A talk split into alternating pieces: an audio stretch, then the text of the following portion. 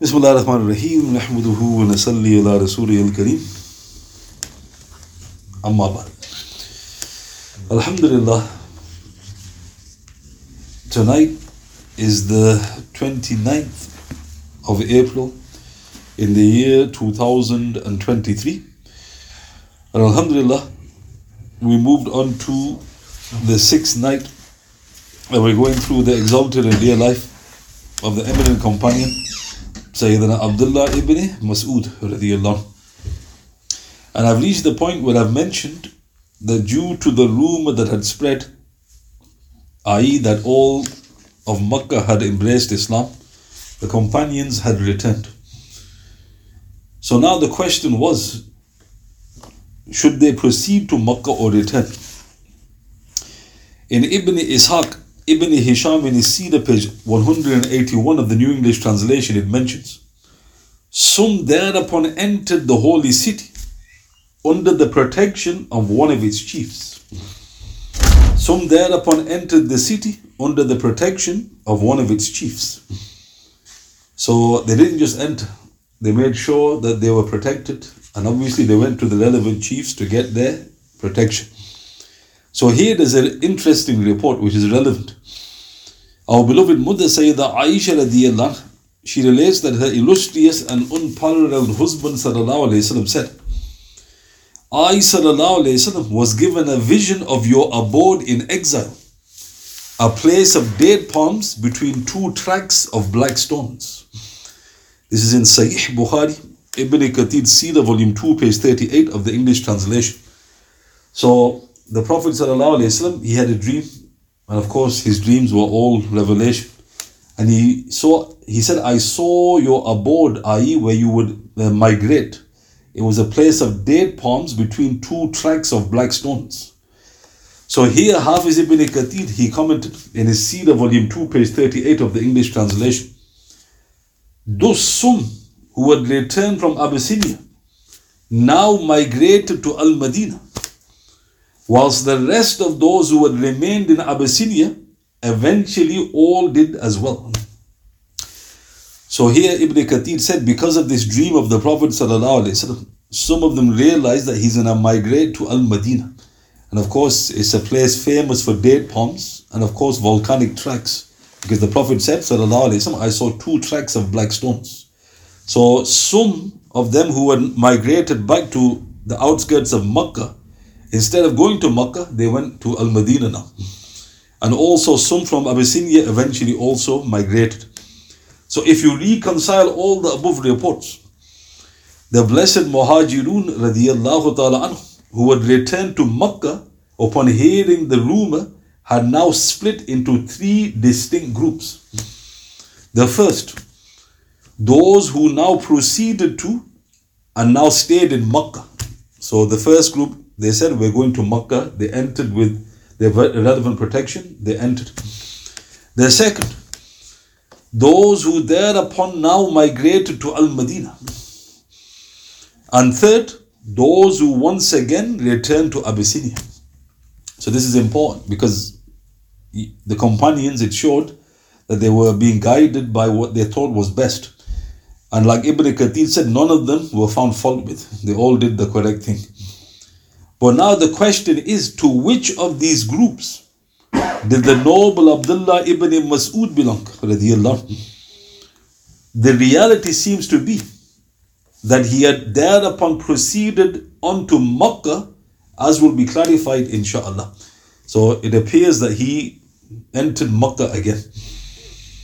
Sayyidina Abdullah ibn Mas'ud radiallahu this was one of the blessed few companions radiallahu ta'ala who had the privilege of migrating twice in the lifetime of our beloved Messenger wasallam. First from Makkah to Abyssinia and then from Makkah to Al Madinah. Subhanallah.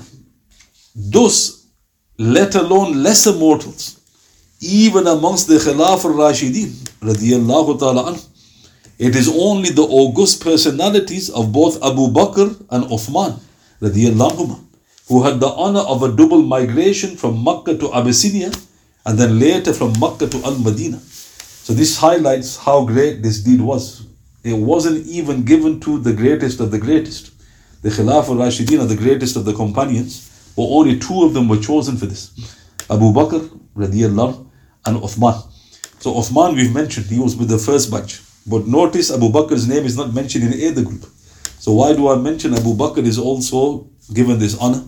Because in another uh, separate report in Sahih Bukhari, he asked the Prophet whether he could leave. And the Prophet gave him permission. And he was heading towards Abyssinia. But then he met a noble. And the noble, to cut a long narration short, said, Go back. A man like you shouldn't migrate. he went back and he eventually stayed in Makkah. Whatever the case, his intention was clear. So Allah Ta'ala gave Abu Bakr that honor. So even Umar and Ali weren't given this honor. So Ibn Masud was given this honor as well. It would suffice to say that the value of this migration was such that even Amir al Mu'mineen, Umar had envied it. So in Sahih Bukhari, Sahih Muslim, Ibn Abi Shayba in his Al Musannaf, Ibn Sa'ad in his Tabaqat, Abu Nu'aym, Fath al Bari, volume 7, page 341, Kanz al Umal, volume 8, page 333, Al Bidayah, volume 4, page 205, Hayat al Sahaba, volume 1, page 593 to 5 of the New English Translation. Sayyidina Abu Musa al Ashri, radiallahu he said, We lived in Yemen, and when we heard that Rasulullah sallallahu alayhi wasallam had migrated to Al Madinah, my brothers and myself also decided to migrate to Al Madinah. So, what's happened? So, in this flawless report, Abu Musa is in Yemen. He's heard the Prophets migrated, so he thought, right, we need to migrate to Medina. I was the youngest of them, and the others were Abu Burda and Abu Ruham. We boarded a ship together with another 50 of our brothers or comrades. But the ship took us to Abyssinia, where we met Ja'far and we thus stayed there for a while. So, question why on earth did this ship take them to Abyssinia? So, the simple response could be maybe there was a storm, they lost track, and Allah Ta'ala willed them to go there. Whatever the case, they ended up in Abyssinia. And they stayed with Ja'far. Then later, we all left to Al Madinah. And we met Rasulullah when he had conquered Khaybar. So they stayed a few years in uh, Khaybar. And then when they actually came to Al Madinah, Khaybar has been conquered. Many people thus used to tell those very companions who had been on that ship, We beat you to the Hijrah, i.e., to Al Madinah. So this was their argument. Because look, we all ended up in Al Madinah, we all done the Hijrah. But we have beaten you because we came seven years prior to you. Asma bint Umis, Ja'far radiallahu anhu's wife. And I just I mentioned after his martyrdom, she married Abu Bakr Siddiq. She was also amongst those who had been on the ship and had migrated to Abyssinia. One day she was visiting Umm al Mu'mineen Hafsa radiallahu when Umar also arrived. When he saw Asma with Hafsa, he asked, Who is this? When his daughter informed him that the lady was Asma bint Umis, Umar then asked, Is she the one who had been to Abyssinia at sea? She confirmed. Umar said, We beat you to the Hijrah. We therefore have more right to Rasulullah. Sallallahu alayhi So there's the argument. So when he saw Asma, and obviously she was covered, so he asked his daughter, he goes, This is Asma. He goes, The one who went to Abyssinia. He goes, Yes. He goes, We beat you. We came seven years before you to Al Madinah. Asma radiallahu was angered by this, and she responded, Never. By Allah subhanahu wa ta'ala, you people were with Rasulullah sallallahu alayhi wasallam. He fed your hungry, advised the ignorant amongst you, whilst we were in a land where the people were far from the deen. In fact, they had hated for it. All this we did for the pleasure of Allah subhanahu wa ta'ala and His Messenger. I swear now, I shall neither take food or drink until I inform Rasulullah about what you have said and ask him about it. I swear I shall neither lie to him nor distort or add to what you have said. So look at how brave Asma was. She spoke back to Umar. And she basically said, because you were with the Prophet, what did you have to worry about? Because we were in a strange land, they were Christians, people didn't have a liking for the deen. And he goes, I'm now not going to eat or drink until I get clarification from the Prophet. She then went to Rasulullah and informed him of what Umar had said. Rasulullah upon hearing Asma radiallahu he, he asked, what did you tell him? because when he said that to you, what did you tell him? After she had informed him about her reply to Umar, he said, Now, what's interesting before moving on? She narrated the whole incident, but she didn't mention Umar's statement. So the wisdom behind that was she didn't want to give any negative negativity of Umar to the Prophet. All she said was Umar said something. So Rasulullah then asked her, What did he say? Only then she highlighted.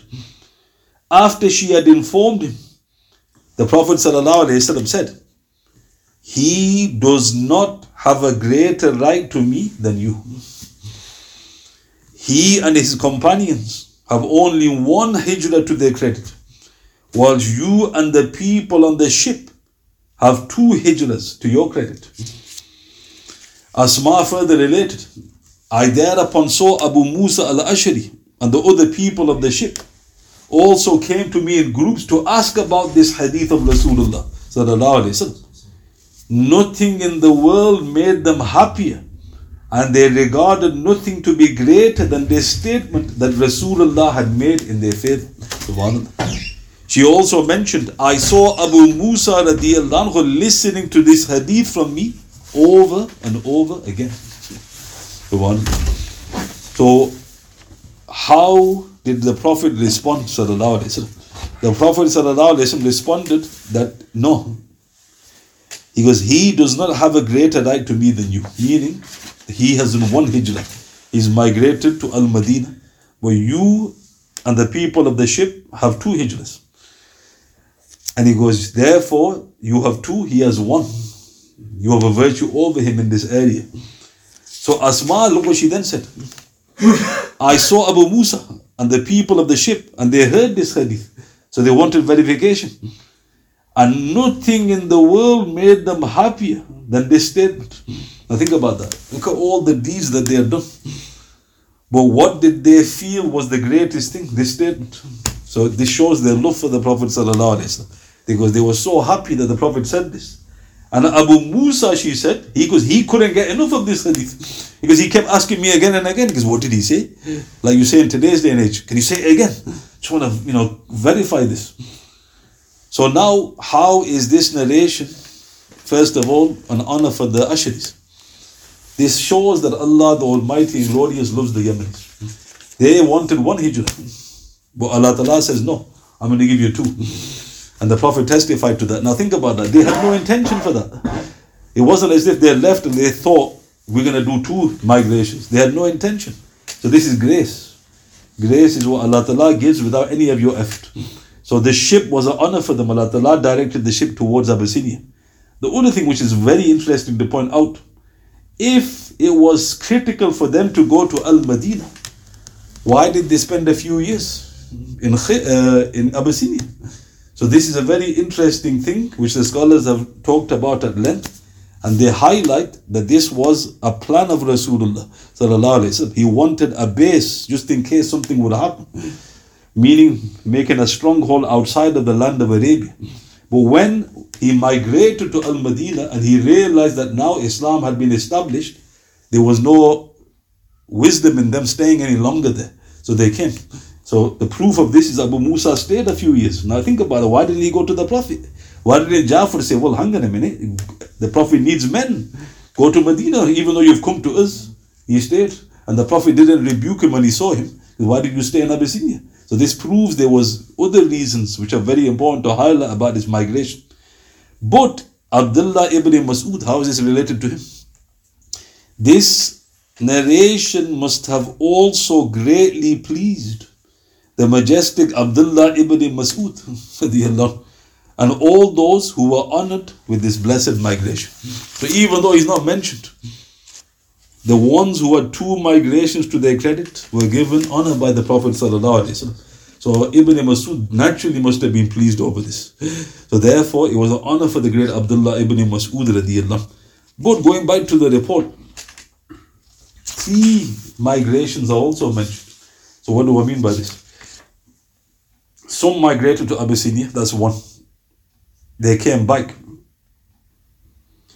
then they migrated back to Abyssinia. So some of ulama said that's actually a second migration.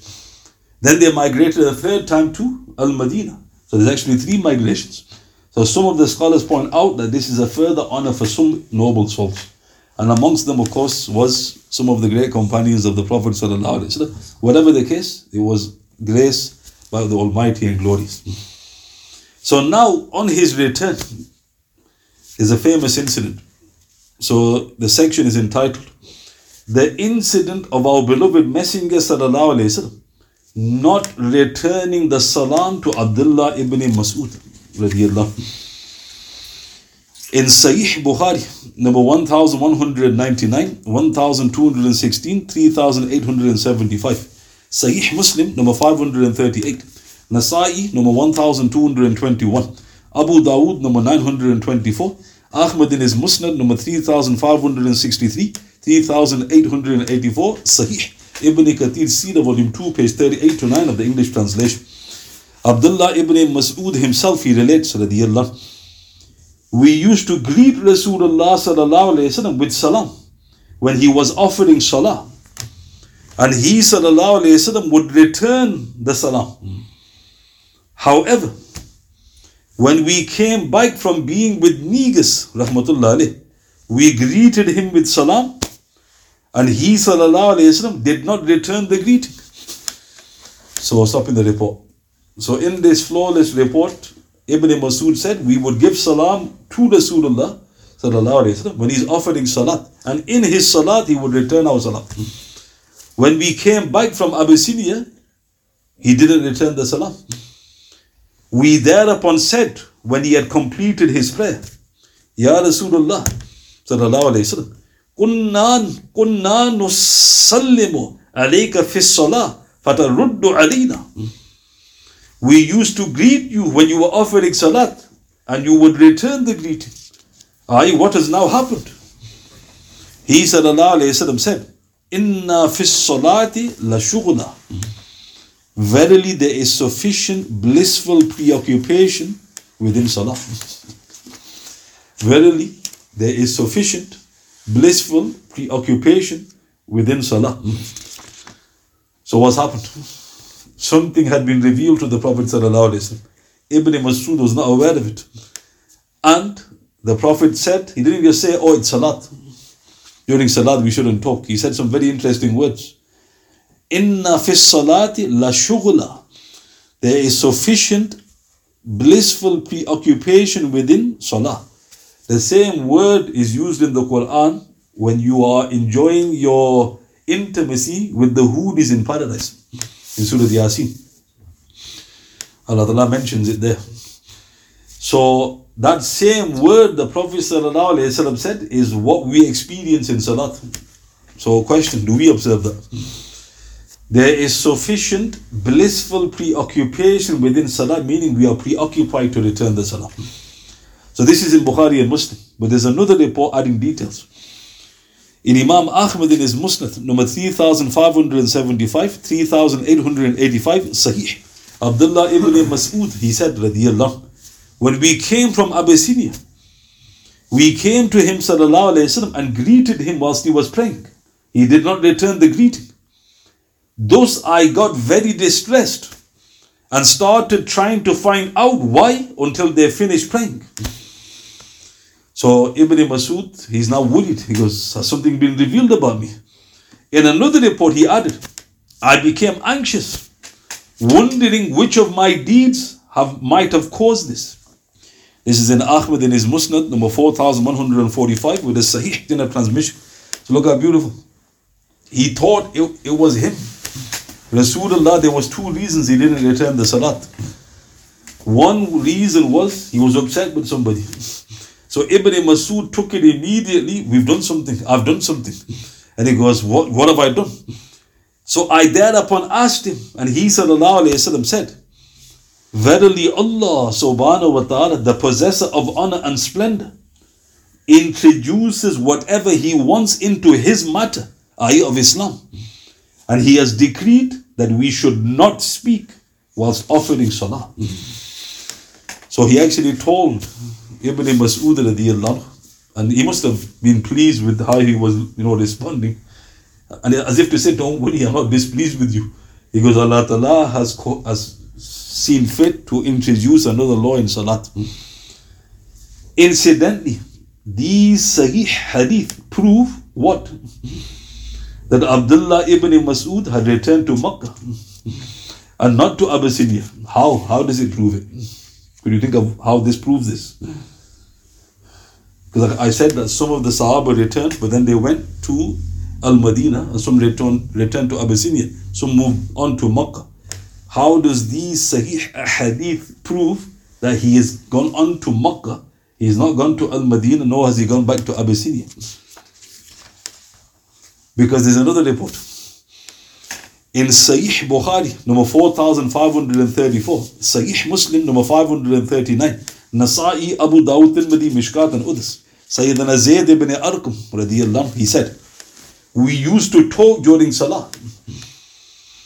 Indeed, one of us would talk to his brother about his needs until this holy verse was revealed. Surah Al Baqarah, Surah 2, verse 238. أعوذ بالله من الشيطان الرجيم حافظوا على الصلاة والصلاة الوسطى وقولوا لله قانتين God strictly the prayers and the middle prayer and stand before Allah subhanahu wa ta'ala devoutly. Zayd added, Thus we were ordered to be silent. So now there's another hadith. This is in Bukhari and Muslim.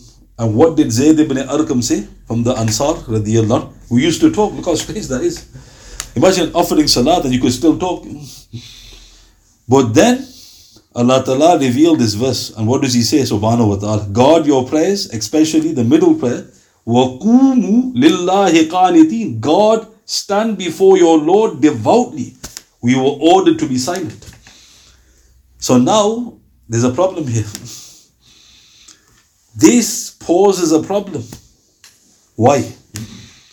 For it is unanimously agreed that this holy verse was revealed in Al Madinah.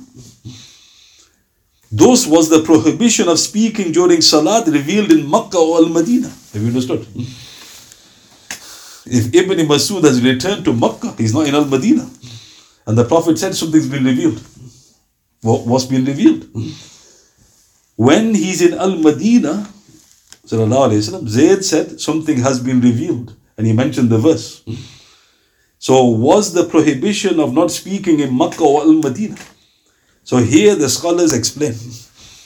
Sheikh Muqbil, rahmatullah, he clarified in his work, Sahihul Musnad min Asbab Nuzul, the authentic Musnad of reasons for the descent of revelation, page 50 of the abridged English translation, quoting, I say, what is readily apparent, and Allah subhanahu wa ta'ala knows best, is that speaking during Salah was forbidden in Makkah by the authentic Sunnah, as mentioned by Ibn Mas'ud radiallahu. Then later, when he وسلم, arrived in Al Madinah, some of the people of whom the prohibition had not reached continued to speak during Salah, such as Muawiyah ibn al Hakam radiallahu, and thus subsequently the verse descended. And Allah subhanahu wa ta'ala knows best.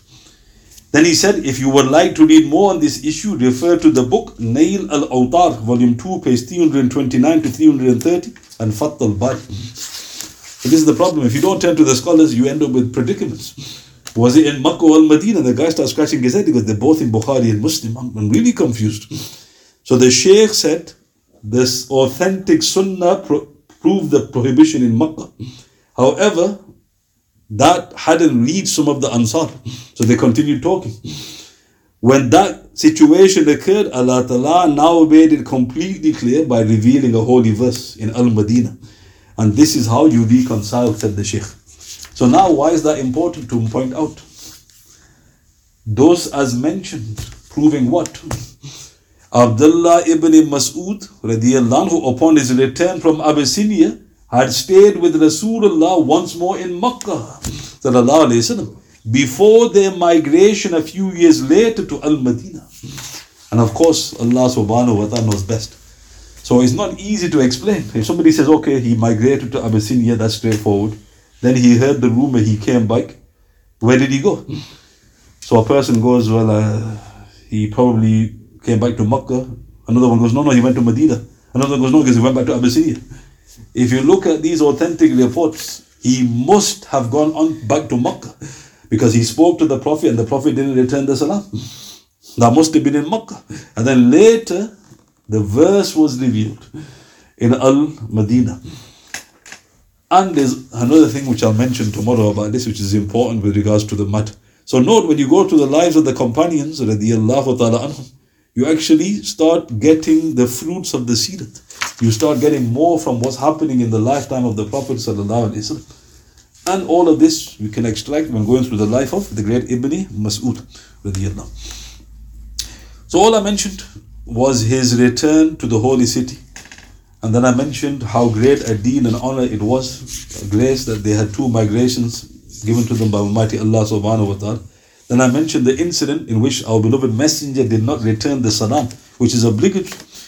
Allah Ta'ala says in the Quran that you must return the salam, but in salat you are forbidden. This shows the sanctity of salat.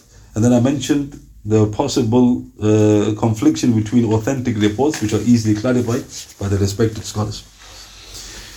Are there any questions you'd like to ask? سبحان الله بحمده سبحانك اللهم وبحمدك أشهد أن لا إله إلا أنت أستغفرك وأتوب إليك. أعوذ بالله من الشيطان الرجيم. سبحان ربك رب العزة عما يصفون وسلام على المرسلين والحمد لله رب العالمين بسم الله الرحمن الرحيم. والأصل إن الإنسان لفي خسر الذين آمنوا وعملوا الصالحات وتواصوا بالحق وتواصوا بالصبر صدق الله العظيم.